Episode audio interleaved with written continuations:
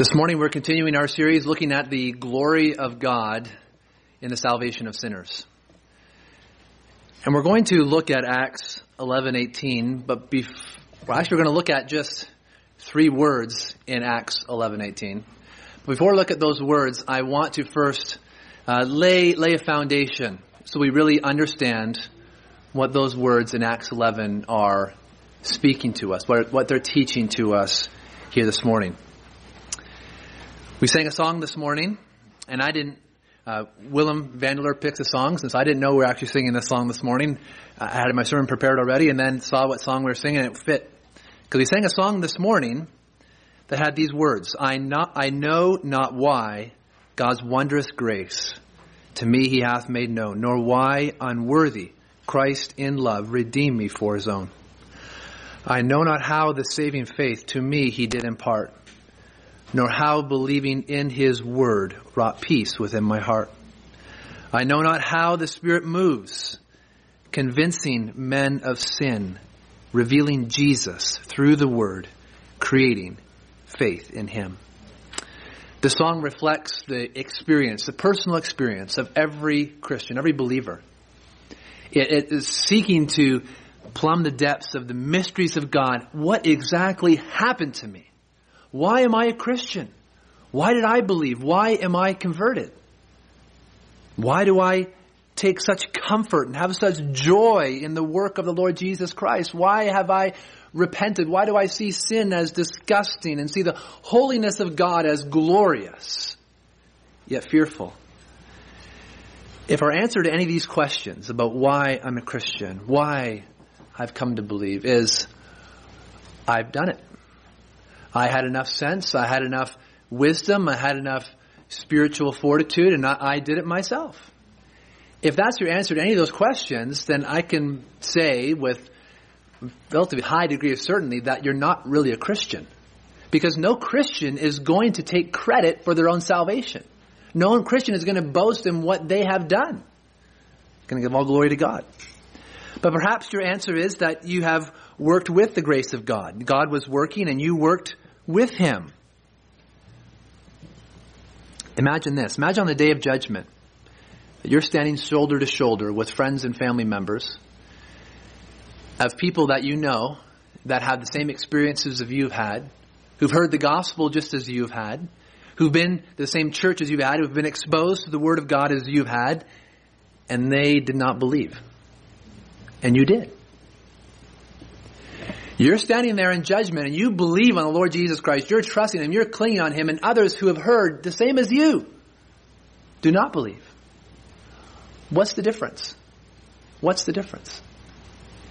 Is the difference something that God has done in you? Or is the only difference on that day of judgment something that you did and something that they did not do? I think all of us every Christian is going to come to the conclusion that God is the one who has saved me. That God, from first to last, He granted me life. He imparted to me His grace. And if it was not for the grace of God, I would be just like them who rejected His truth. Every Christian intuitively knows that God has granted them life, that God is the author of salvation. That's why this hymn resonates with all of us. We, we wonder into the depths, how could God have done this to me, a wretched sinner, to grant me such grace? And mercy.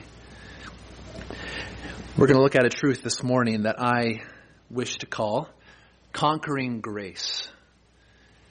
Conquering grace. The grace of God that would convert a sinner. Conquering grace.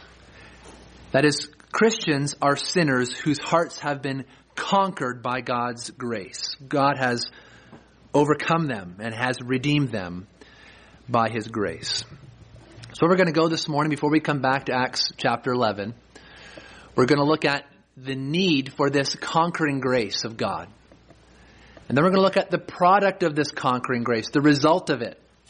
And then we're going to look at the glory of God's conquering grace. Okay, that's where we're going this morning. So first, the need for conquering grace. A few weeks ago, we talked about sin and the problem of sin. We looked at Romans chapter 8. In Romans chapter 8, there are two verses there in verses 7 and 8 that say this. It says, For the mind that is set on the flesh is hostile to God, for it does not submit to God's law. Indeed, it cannot. Those who are in the flesh cannot please God. That is, on our own, humanity, every single one of us, are unable to submit to God's law, unable to obey what God has demanded of us, unable to please Him.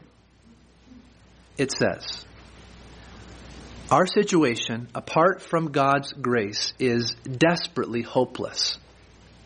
Can you imagine being accountable because you've been created by God who is all holy. He is all powerful. His standards are perfect and perfection. And here we are as wretched sinners, unable to obey His law, unable to submit to Him, unable to please Him. And He is the just judge and He is going to judge and condemn. And those who fall short of His glorious standard are going to be cast into lake of fire.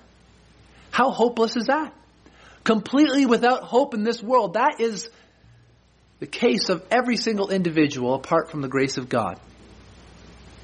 We're accountable to this God. Not only does it say that in Romans 8, 7 and 8, 1 Corinthians 2.14 reminds us of our condition. Natural man is unable to understand the things of God.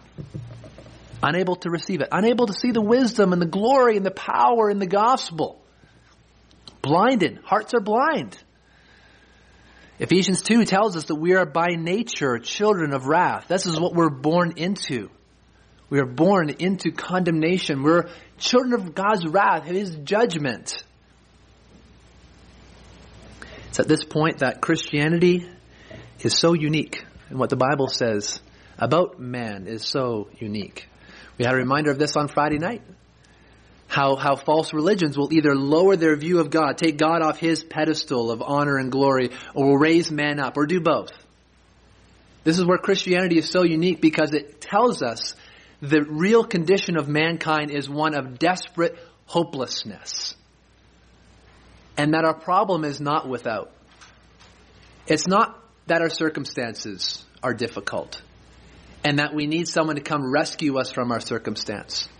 It's not that bad things are happening to good people. It's that bad people have corrupted God's good creation. The problem is from within. The reason why we're unable to submit to God's law is not because of our circumstances and temptations around us. It's because our heart is wicked. It's because our heart loves sin. Our heart is born in rebellion against God. We do not want Him in our natural state. We're afflicted with sin and we all come under God's judgment with no hope of rescue or escape found within ourselves or any institution created by man in this world. From this reality, we see the need for God's grace. It, it, God must be gracious. He must show us favor. That's what I mean by His grace, His, His unmerited favor. There's no way that we can merit God's favor in our condition. There is a desperate cry, a need for God to show grace because we're so afflicted by sin. And so this grace must be conquering grace to conquer our sinful hearts. You know, you can imagine us as people in a prison where we are shackled on our hands, shackled on our feet, and we're in this cold, dark dungeon, you know, way under the earth. We have no idea where we are. We haven't seen the sun or the moon or stars in what seems like an eternity. And before us are, are a nice, strong door with just a few small bars covering the small window. There's no way anyone can get out of this. That's the plight that we're in when we're in bondage to our sin. And so what we need is conquering grace because it's not just the circumstances we're in. It's not just that God in His grace has come and He's flung open those prison doors and He's ripped the shackles off of our hands and feet and says, there you go. I've, I've set you free. Now you're able to walk out of this prison on your own feet. It's not what God has done. Because each and every single one of us, we would put those shackles right back on. We would close that door and say, I'm quite happy with this place. Because in our sinful condition, we desire not God's glory and God's honor and God's freedom, what He has to offer, His righteousness. We want our own kingdom, our own world, and we want to dress up a nice prison cell with all the things that we love in this world, our lusts and our desires. Because the problem of sin is a problem that affects us. It's not that we have chains on our hands or the door is a prison. We're in a prison of our own hearts, our own sinful desires. And so we need God's grace to come conquer not our circumstances, but our heart to drag us from that prison and to show us the light of His glory and His grace. So we're so enslaved to sin that God's grace must break us free. He must conquer our rebellion. He must conquer our disobedience. He must conquer our disinterest of our coldness, our lack of seeking, our, our blindness, our hard heartedness. So this grace must be conquering grace. Why call it conquering grace and not enabling grace? Okay? It's not just He enables us to save ourselves, or He enables us to seek rescue. He must conquer us so that we are saved. Now, this act of God to change a sinner's heart, to open the eyes of the blind and the ears of the deaf, deaf is not called conquering grace in Scripture, but it's often called the new birth, or being born again, or being born, born from above, or being born of God. I want you to take your Bibles and turn to John chapter 3.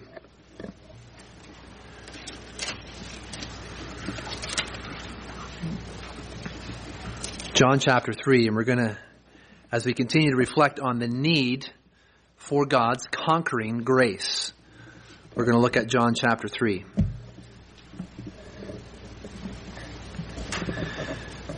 I have a man here, Nicodemus, a Pharisee, coming to Jesus by night because he doesn't want to be found out by his friends and he wants to ask Jesus some questions. Well, here we are in John chapter 3. It says, Now there was a man of the Pharisees named Nicodemus, a ruler of the Jews.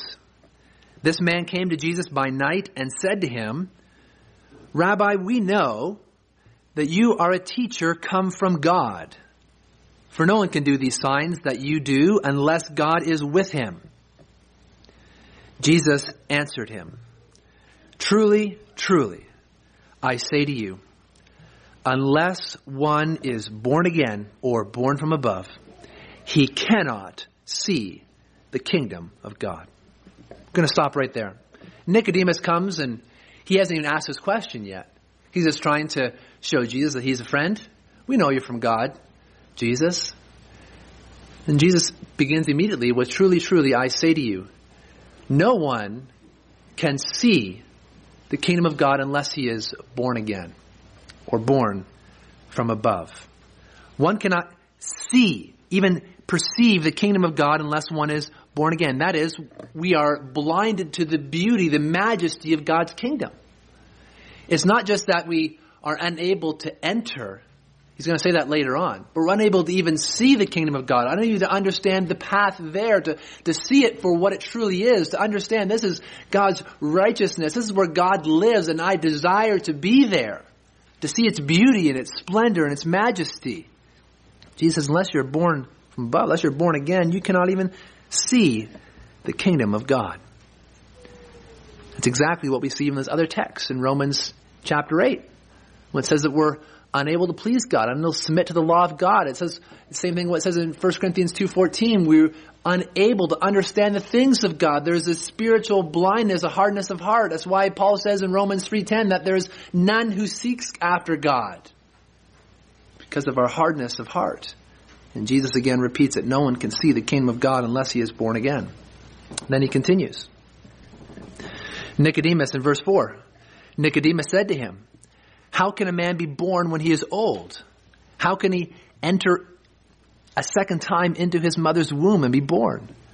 Jesus answered, Truly, truly, I say to you, unless one is born of water and the Spirit, he cannot enter the kingdom of God. That which is born of the flesh is flesh, and that which is born of the Spirit is spirit. Do not marvel that I said to you, You must be born again. The wind blows where it wishes, and you hear its sound. But you do not know where it comes from or where it, where it goes. So it is with everyone who is born of the Spirit. So Jesus again repeats that no one can enter the kingdom of God unless he is born of the Spirit, unless he is born from God, unless he is born again. What the Bible calls elsewhere a new creation in Christ where a heart of stone has been ripped out and a heart of flesh has been put in, a heart that can see the kingdom, who can understand the things of God, who is convinced of sin and sees the glory of Christ in his death and resurrection. And Jesus says that the spirit can't be controlled, no, no more than the wind can be controlled. It can't be manipulated, bottled, manufactured, or imitated. God must act overcome our natural rebellion to him. God must show his conquering grace so that we are born again. And so we see the need of God's conquering grace because of our sinful condition. Jesus himself says right here, unless you're born again, you can't see the kingdom of God. Unless you're born again, you can't enter the kingdom of God. In other words, we must be born again. That's what Jesus says to Nicodemus. You need a new life. It's not just that you need a little pick me up. It's not just that you need to be freed from this pigeon or, or prisoners, be enabled so we can help you get out of here. No, you need to be made new, a new creature, a new creation, new desires, new affections, new mind, new heart. You need to be born again. And this is what I want to call here this morning conquering grace. Okay, so that's the need for conquering grace. Now I want to look at the product of conquering grace. And Jesus has already spoken of it here the new birth, being born again. When God conquers someone by his grace, it's like this wind has caught your sails and you are born again. It's called the new birth. Now, to see the product of God's conquering grace, I want you to turn not to the Gospel of John, but to 1 John. 1 John.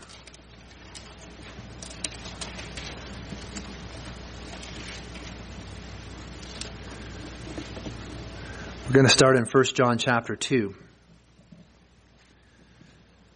Next week, especially, we're going to try to understand the mystery of the new birth. What does it mean that someone is born again? Born above. Born from above. Born of God. Just in the language itself, it conveys the idea that divine life is being imparted into the soul of man where man has now, a person has new desires, new behaviors, new loves, new hopes, new faith, a new treasure in this world because they've been born of God.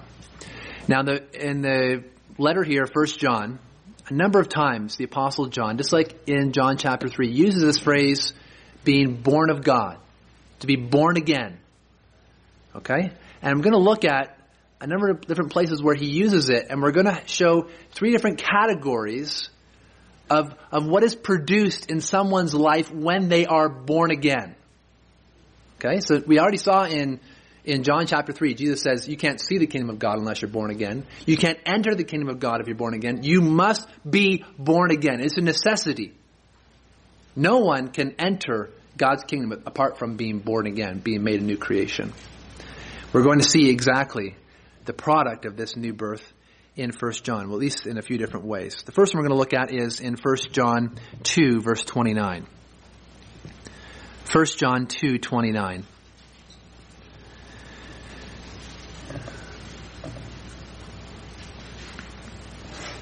It says here, if you know that he is righteous, speaking about our Lord Jesus Christ, you may be sure that everyone who practices righteousness has been born of him.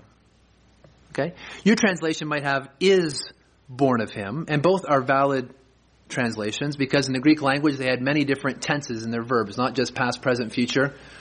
Uh, but they had one verb called uh, perfect, which means that it happened in the past and it has continuing effects into the present. Okay, so you have been born of him you, you are born of him. Okay, so it's, it's something that has taken place and you still stand in that situation. Okay, so both are valid translations, but the way the ESV puts it is focusing on that past action. If you know that he is righteous, you may be sure that everyone who practices righteousness has been born of him. 1 John 3 9, look there as well. 1 John 3 9. It says, No one born of God makes a practice of sinning, for God's seed abides in him, and he cannot keep on sinning because he has been born of God. Okay? Now, what's clear from this letter, we haven't read it, but in 1 John um, 1 8, it says that if anyone is says they're without sin, they're, they're a liar. They're making God out to be a liar. Okay, so these texts are not teaching that if you are born of God, now you're sinless. And uh, your life is all righteousness, and you're never going to commit a sin. But rather, it's saying that, that your life is characterized by righteousness. Those who have been born of God are characterized not by sin, but they're characterized by righteousness. They practice righteousness. They don't practice sin any longer, but rather God has done a work in them such that they have begun and will continue to grow in righteousness. And their life is characterized by righteousness, or we could say by good works. Okay, so this is the first fruit of the new birth that we see from 1 John. He talks about being born of Him, is good works. Good works. Okay? New behaviors, new attitudes. Come, old behaviors and old attitudes go because a person has been born of God. Now, the order here is important. This text does not say, you know, the promise of God is not, you, you clean up your life. You put away that bad stuff and you start doing this good stuff that I delight in. If you do all that and you get to a certain point of holiness, then I'll respond and I'll grant you the new birth and you'll be born again and you can enter the kingdom. Okay? That's not Christianity. And that's a, that's a whole myriad of false religions that are out there. And uh, if you do enough, you can merit heaven. You can merit paradise. You can merit favor with God because of what you do. Christianity is the exact opposite. God has done something in you, and now you're going to live this way because God is now working. He's living. He's present in your life. He's manifested himself. The divine life is now in the soul of man, and so you will practice righteousness and you will flee from immorality. Okay? So it's because of the new birth that Christians delight in righteousness and in good works. Okay, so the first fruit in 1 John, talking about the new birth, is good works or practicing righteousness. The second one I want to show you is in 1 John 4 7. Okay, we're going to go in order of this phrase being born of God. And next one is in 1 John 4 7. It says this Beloved, let us love one another, for love is from God, and whoever loves has been born of God and knows God. Okay? So again, notice how this verse is constructed. It's not saying if you can work up enough love in your heart for God, He'll reward you and grant you the new birth and you'll be saved. Okay? That's not the point of this text. The point of this text is that God has, by His divine conquering grace, has granted the new birth such that our hearts are changed and transformed and now we love God. And in fact, if anyone says that they love God, or, or, or anyone says that they've been born again or one of God's children and they don't love, well, it's not true. Don't believe them because everyone who's been born of God will love God and will love one another, love the brothers and sisters in Christ.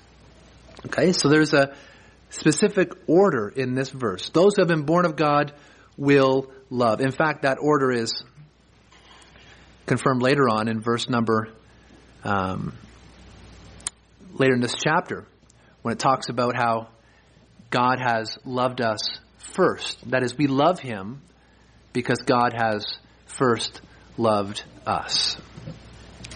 So as we consider the product of the new birth or the fruits of it, we considered good works and now we're looking at love.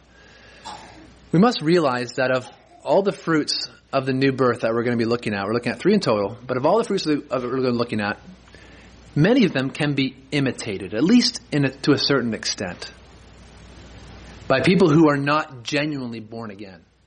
We know a lot of people in this world that are moral people, that do good, and they're not Christians. They don't love God, but they do good.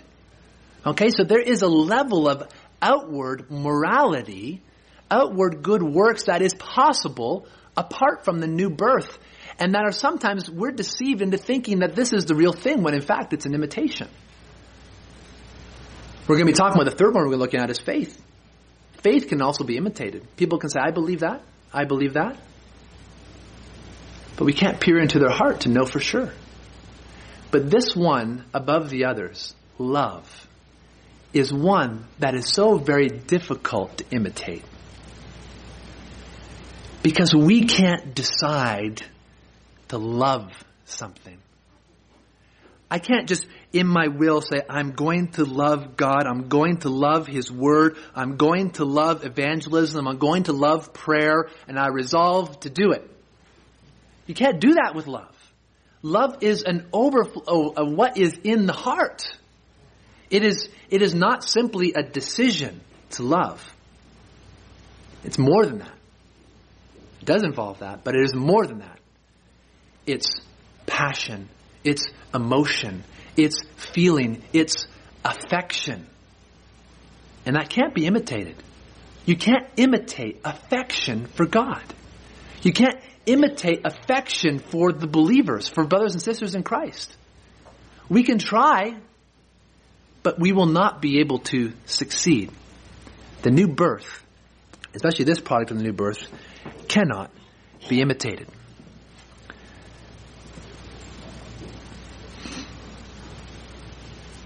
As we consider this fruit of the new birth, there's one question I want us to think about. I'm going to ask a series of questions here on this one question, really. It's a question you need to ask yourself is, do I love God? Do I love God? That's the question we need to ask ourselves. Do I really love God? You know, if someone was in your life close to you, would they look at your life and say, You love God? I know you love God. By what you do, by what you say, by the, by the things that, that you desire, places you desire to go and things you desire to, the things that you delight in, the things you do in your free time, would someone say to you, you are a person who loves God? That's the question we need to ask ourselves because we're so easily deceived if we just look at a level of morality. We look at a level of, of ascension to the facts. I believe certain facts. But we, we, we must not be sure that we're not deceived when we consider the heart of love for God because look at 1 John 4 8, the very next verse. Anyone who does not love does not know God because God is love. If we love God, we will desire to be with God. We will desire to be in His Word. We will desire to commune with Him. We will desire to be with His people. We will desire to make His name known because we love Him. We love Him. You know, think about an earthly example. If I was to tell you that I love my wife, okay? That would be good. But how do I show my wife and you that I love her? Apart from just, just saying the words. Okay, and just being present with her when she's around. I'm, I'm, I'm, I'm there. Okay, I'm not being unfaithful. But how do I show I love my wife? Now, there are certain things that as, as I get to know my wife more and more, there are certain things that I perhaps would wear, or certain things that I would do uh, that I don't do anymore, or that I don't wear anymore. It's not because um, you know, I've come to see that those things are not appropriate to wear or to do. You know, um, st- style and fashion is not one of my things. Okay, but to understand that my wife delights in those things, likes those things, I, I change the things that I wear and I change the things that I do for her sake. And there's things that I know that she that she hates and doesn't want, then I won't do those things. And if there's things that I know that she loves, then I will be eager to do those things not to try to receive some kind of benefit for myself. Okay? That's not the way it works. And so, guys, if you're listening, that's not what I'm saying here. I'm not saying, yeah, you, you should give your wife a massage every day so that they'll do something to you. That's not what I'm saying. But if she loves massages, then you give her a massage every day because you love her. That's what you're going to do because you love her.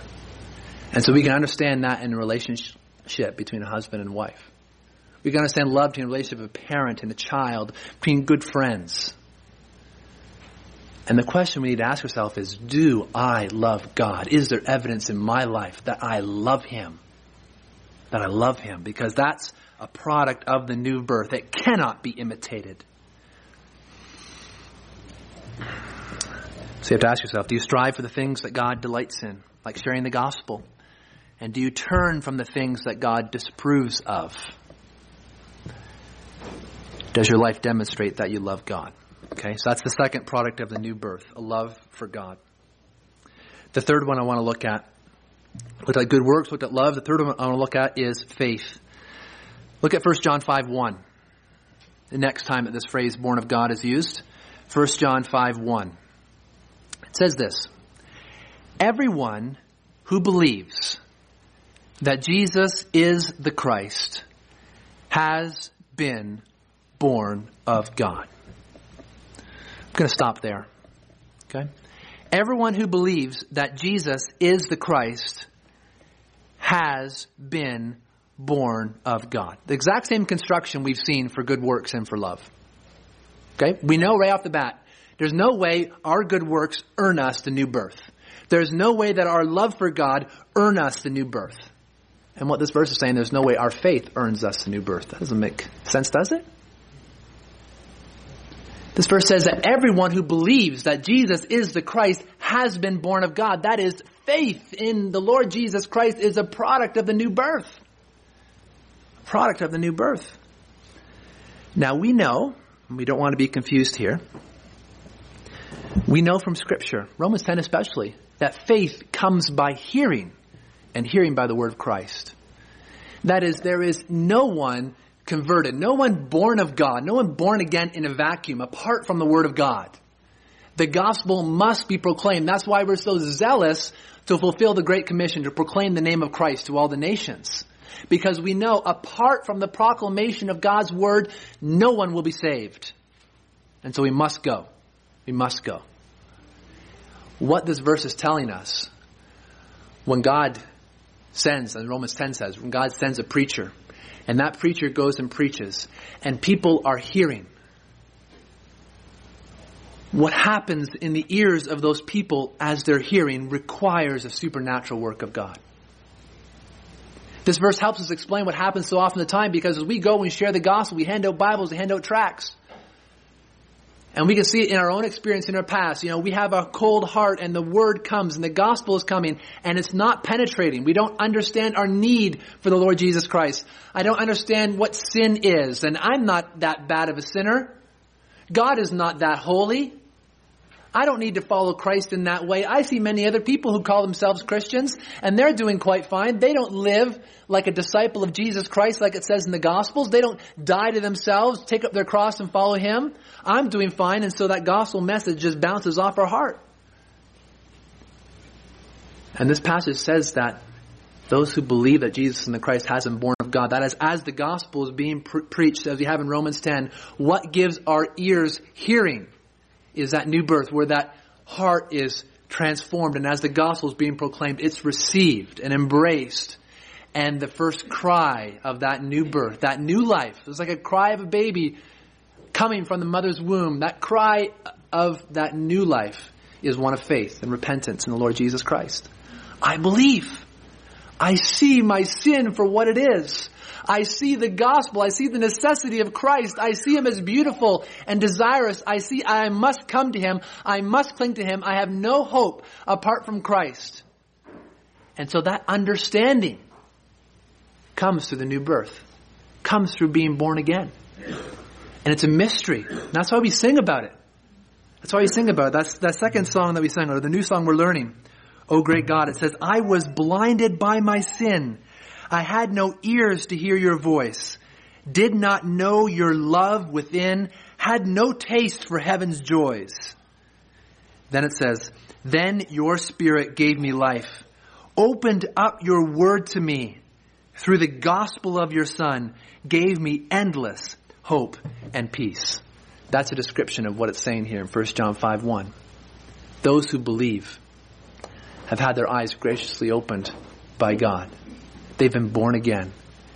And as a product, they will practice righteousness. They will love God and love the brethren, and they will repent and believe. Now we know this by experience because we all give God the credit, 100% credit for our salvation. Every single one of us as Christians give God all the glory for our salvation. We know that the wind spoken of in John 3 of Jesus Christ has blown and invaded our hearts and melted us so that we're compelled to come to Christ and to see Him as He truly is, as our greatest need and our treasure in this life and the life to come. Now, not only do we see examples of this in our own life, we see examples of this in Scripture. Think about Lydia in Acts 16, who believed the gospel. It says in Acts 16, 14, one who heard us was a woman named Lydia from the city of Thyatira, a seller of purple goods, who was a worshiper of God. The Lord opened her heart to pay attention to what was said by Paul. Here we have 1 John 5 1. Why did Lydia come to faith? The Lord opened her heart. The gospel was being preached, and she believed. The church in Philippi, the scriptures say this. Philippians 1:29 For it has been granted to you, given to you, that for the sake of Christ you should not only believe in him but also suffer for his sake. They're saying that faith is a gift of God. Faith is a gift of God. 2 Timothy 2.24 says this about repentance. Calls it a gift. It says the Lord's servant must not be quarrelsome, but kind to everyone, able to teach, patiently enduring evil, correcting his opponents with gentleness. God may perhaps grant them repentance, leading to a knowledge of the truth. Faith and repentance are gifts of God. We know that salvation is a gift of God. But even the very instruments of receiving that salvation is the gift of God. As I mentioned earlier, how we can imitate good works. We can't imitate love for God or love for others, a genuine love for others. Faith is one of those elements that can be imitated. The Bible talks about two kinds of faith. A natural faith and a saving faith. That is a faith that does not save, that is not genuine, that's not legitimate, and a faith that does save. So what's the difference? Well, the Bible says that a faith that cannot save is alone. That is, it's not accompanied with the other fruit of the new birth. It's not accompanied with a love for God and love for each other. It's not accompanied with r- works of righteousness and a, a repudiation of what is evil. You know, what we call repentance, turning from what is wrong. Faith, rather, is an assent to some facts and it is alone. It doesn't go any deeper than that. It's not the new creation that the scriptures describe. It's not the new birth. The new birth includes, at the very least, what the scriptures say in 1 John. One who practices righteousness, one who turns from evil, one who loves God and loves the brothers, and one who has faith in the Lord Jesus Christ. Now, if you're a person that's hearing and wondering whether this new birth has radically transformed me. Whether you're wondering before whether that love that I have for God, is that a genuine love? Do I truly love God? And if you're wondering, I wonder if that's me. I wonder if I don't love God the way that I thought I loved God. Or at least the way the scriptures define it here. It seems so very clear, so very powerful, this kind of love that the scriptures call us to as one who's been born of Him. Anytime we're confronted with questions about the legitimacy of our salvation or the fruit of our salvation, the fruit of our new birth, what we're so tempted to do is, oh, I don't have enough good works, so my, my good works are lacking, so I need to go and do some more good work so I feel better about my salvation. Or it says here that, that everyone who is born again believes that Jesus is the Christ. And so I'm struggling with my faith. So what I need to do is really buckle down and, and have some more faith. Or I need, I need to love people some more because love is a fruit of the new birth. The goal, whenever we're wondering about the confidence that we have or the assurance of our salvation, is not to try to run for the fruits of that salvation. We must run to deal with the root issue of that salvation. We must run to the Lord Jesus Christ. When we find sin in our life, whether Christian or not, when we find we fall so terribly short to what God would have us to do, the goal is not to try to run and do those things. The goal is to run to Christ in confession, in repentance, asking for forgiveness, asking for transformation, asking for the grace to revive my heart, to give me a heart of flesh, to give me that love to give me that joy. Asking for God's powerful working in our life. That's what we need to do. That's what we need to do. We need to run to Christ. Not dress up our prison cell, but run to Christ. So overcoming, or God's conquering grace, results in the new birth, results in the gift of faith, repentance, of love, and good works. Ephesians 2, 8 and 10 summarizes this. I'm going to read this to you. It says, For by grace you have been saved through faith. Okay? You have been saved by grace through faith. And this is not your own doing. It is the gift of God. Not a result of works, so that no one may boast.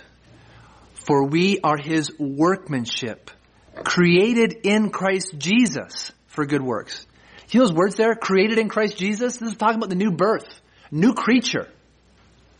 Faith and love and good works have flown from this workmanship of God, created in Christ Jesus, which God prepared beforehand that we should walk in them. Nothing that we have earned, nothing that we can boast about. It is by the grace of God that we have been created in Christ Jesus for good works. Now we're going to turn back to that passage that we began with this morning in Acts chapter 11. Uh, Acts chapter 11.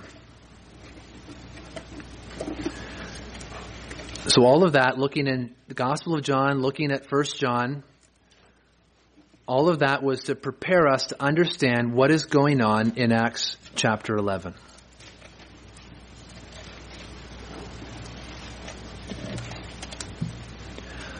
I'm not going to read the whole passage again, but as we saw, as we heard, Peter is reporting back to the Jews about salvation that has come to the Gentiles. And they have received the same gift of the Holy Spirit, speaking in foreign languages as they did on the day of Pentecost. So they knew that the Holy Spirit had descended upon the Gentiles and they were saved. And then Acts 11:18 says this, speaking about the Jews who heard Peter's testimony, his report. It says, When they heard these things, they fell silent. And they glorified God, saying then to the Gentiles also, God has granted repentance that leads to life. We've already looked at what it means that God has granted repentance that leads to life. That is, the wind has blown, God's Spirit has moved, and new lives have been born and they've repented and they've believed that the Lord Jesus Christ is the one true Son of God, that He is the Savior of the world, and that they have forgiveness of sins only through Him and not through their works. That was the result of God's working in the lives of the Gentiles. So this is what we've been discussing this morning.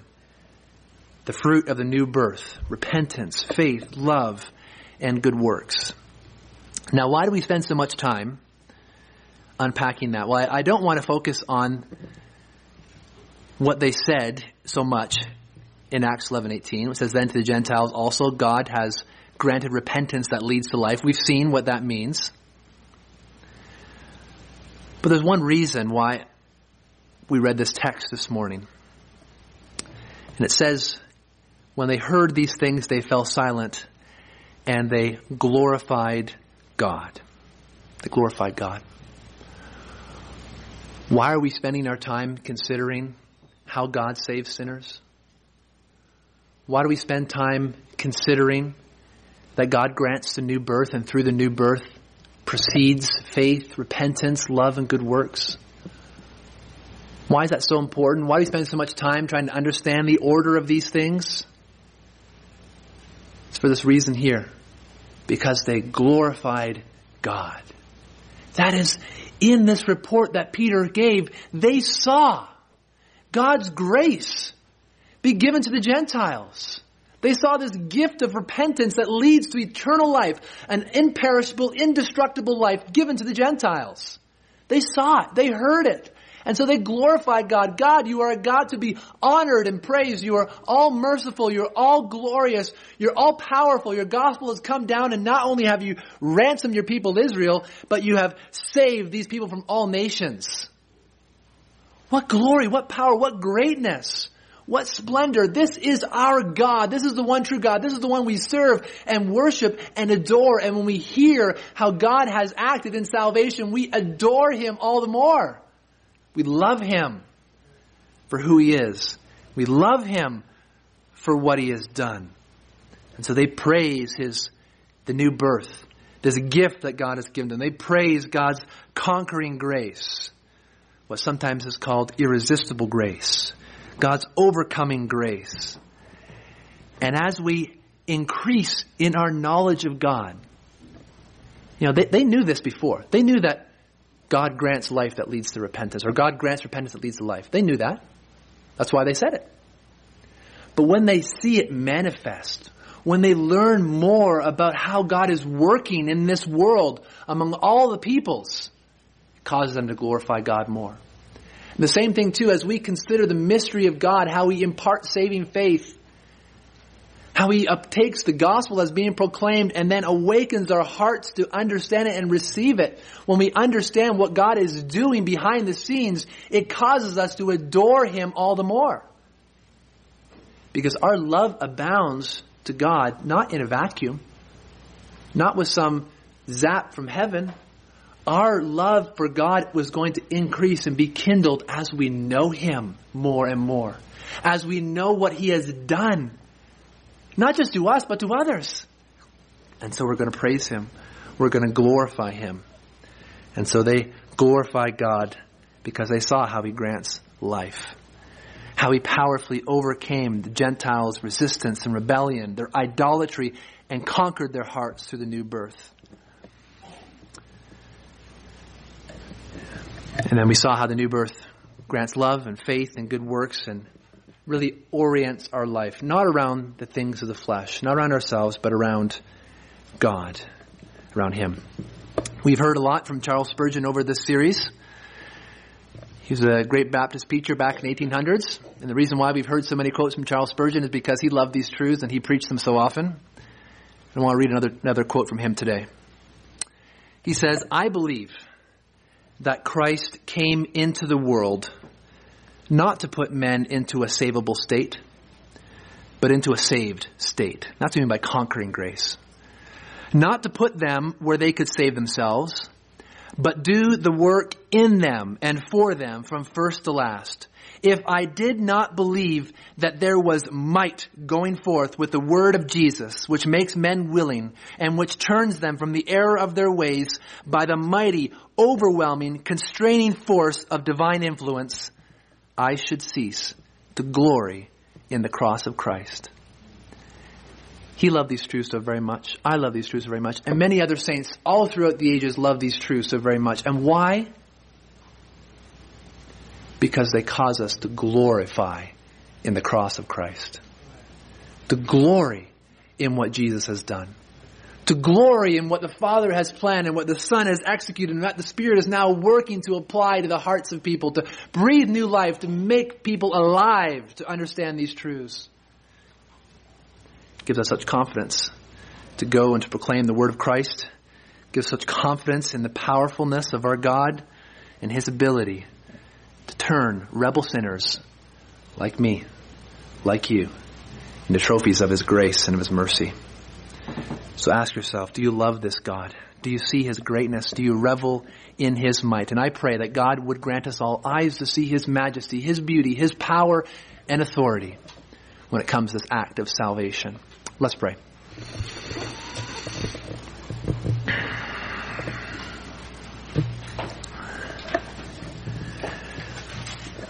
God, as we consider this text this morning, I had one goal is to present you and your work in such a way that we would glorify you. Because, God, that's what your scriptures seek to do, to glorify you. God, there is nothing more practical for us here this morning than to glorify in your work, in your person, and what you have done and what you are going to do. There's nothing that we need more this morning than to see you high and exalted and lifted up for who you truly are. a God who overcomes the desperate situation of our sin, the hopelessness of it all, the inability of it all, who overcomes that resistance, who overcomes that resist, re, um, rebellion, and conquers our heart with the new birth, with being born again. Oh God, I do pray that each and every one of us would not have an attitude of waiting, sitting back, and saying, Well, I guess God is not working in me. I guess He hasn't done that in me. Oh God, may we pay attention to Jesus' call to Nicodemus, You must be born again. God, I pray that we would see you as glorious and exalted and as the giver of salvation, that we would run to you as our only hope. That we would run to you in prayer, we run to your word to examine these things. That we might be convicted of our sin.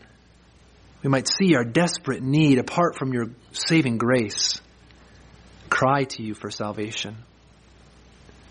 Oh God, open our eyes to see your might and your power and your wisdom and your sovereignty as you work in salvation. May we rejoice in you. May you humble us as we give you all the glory and honor and praise.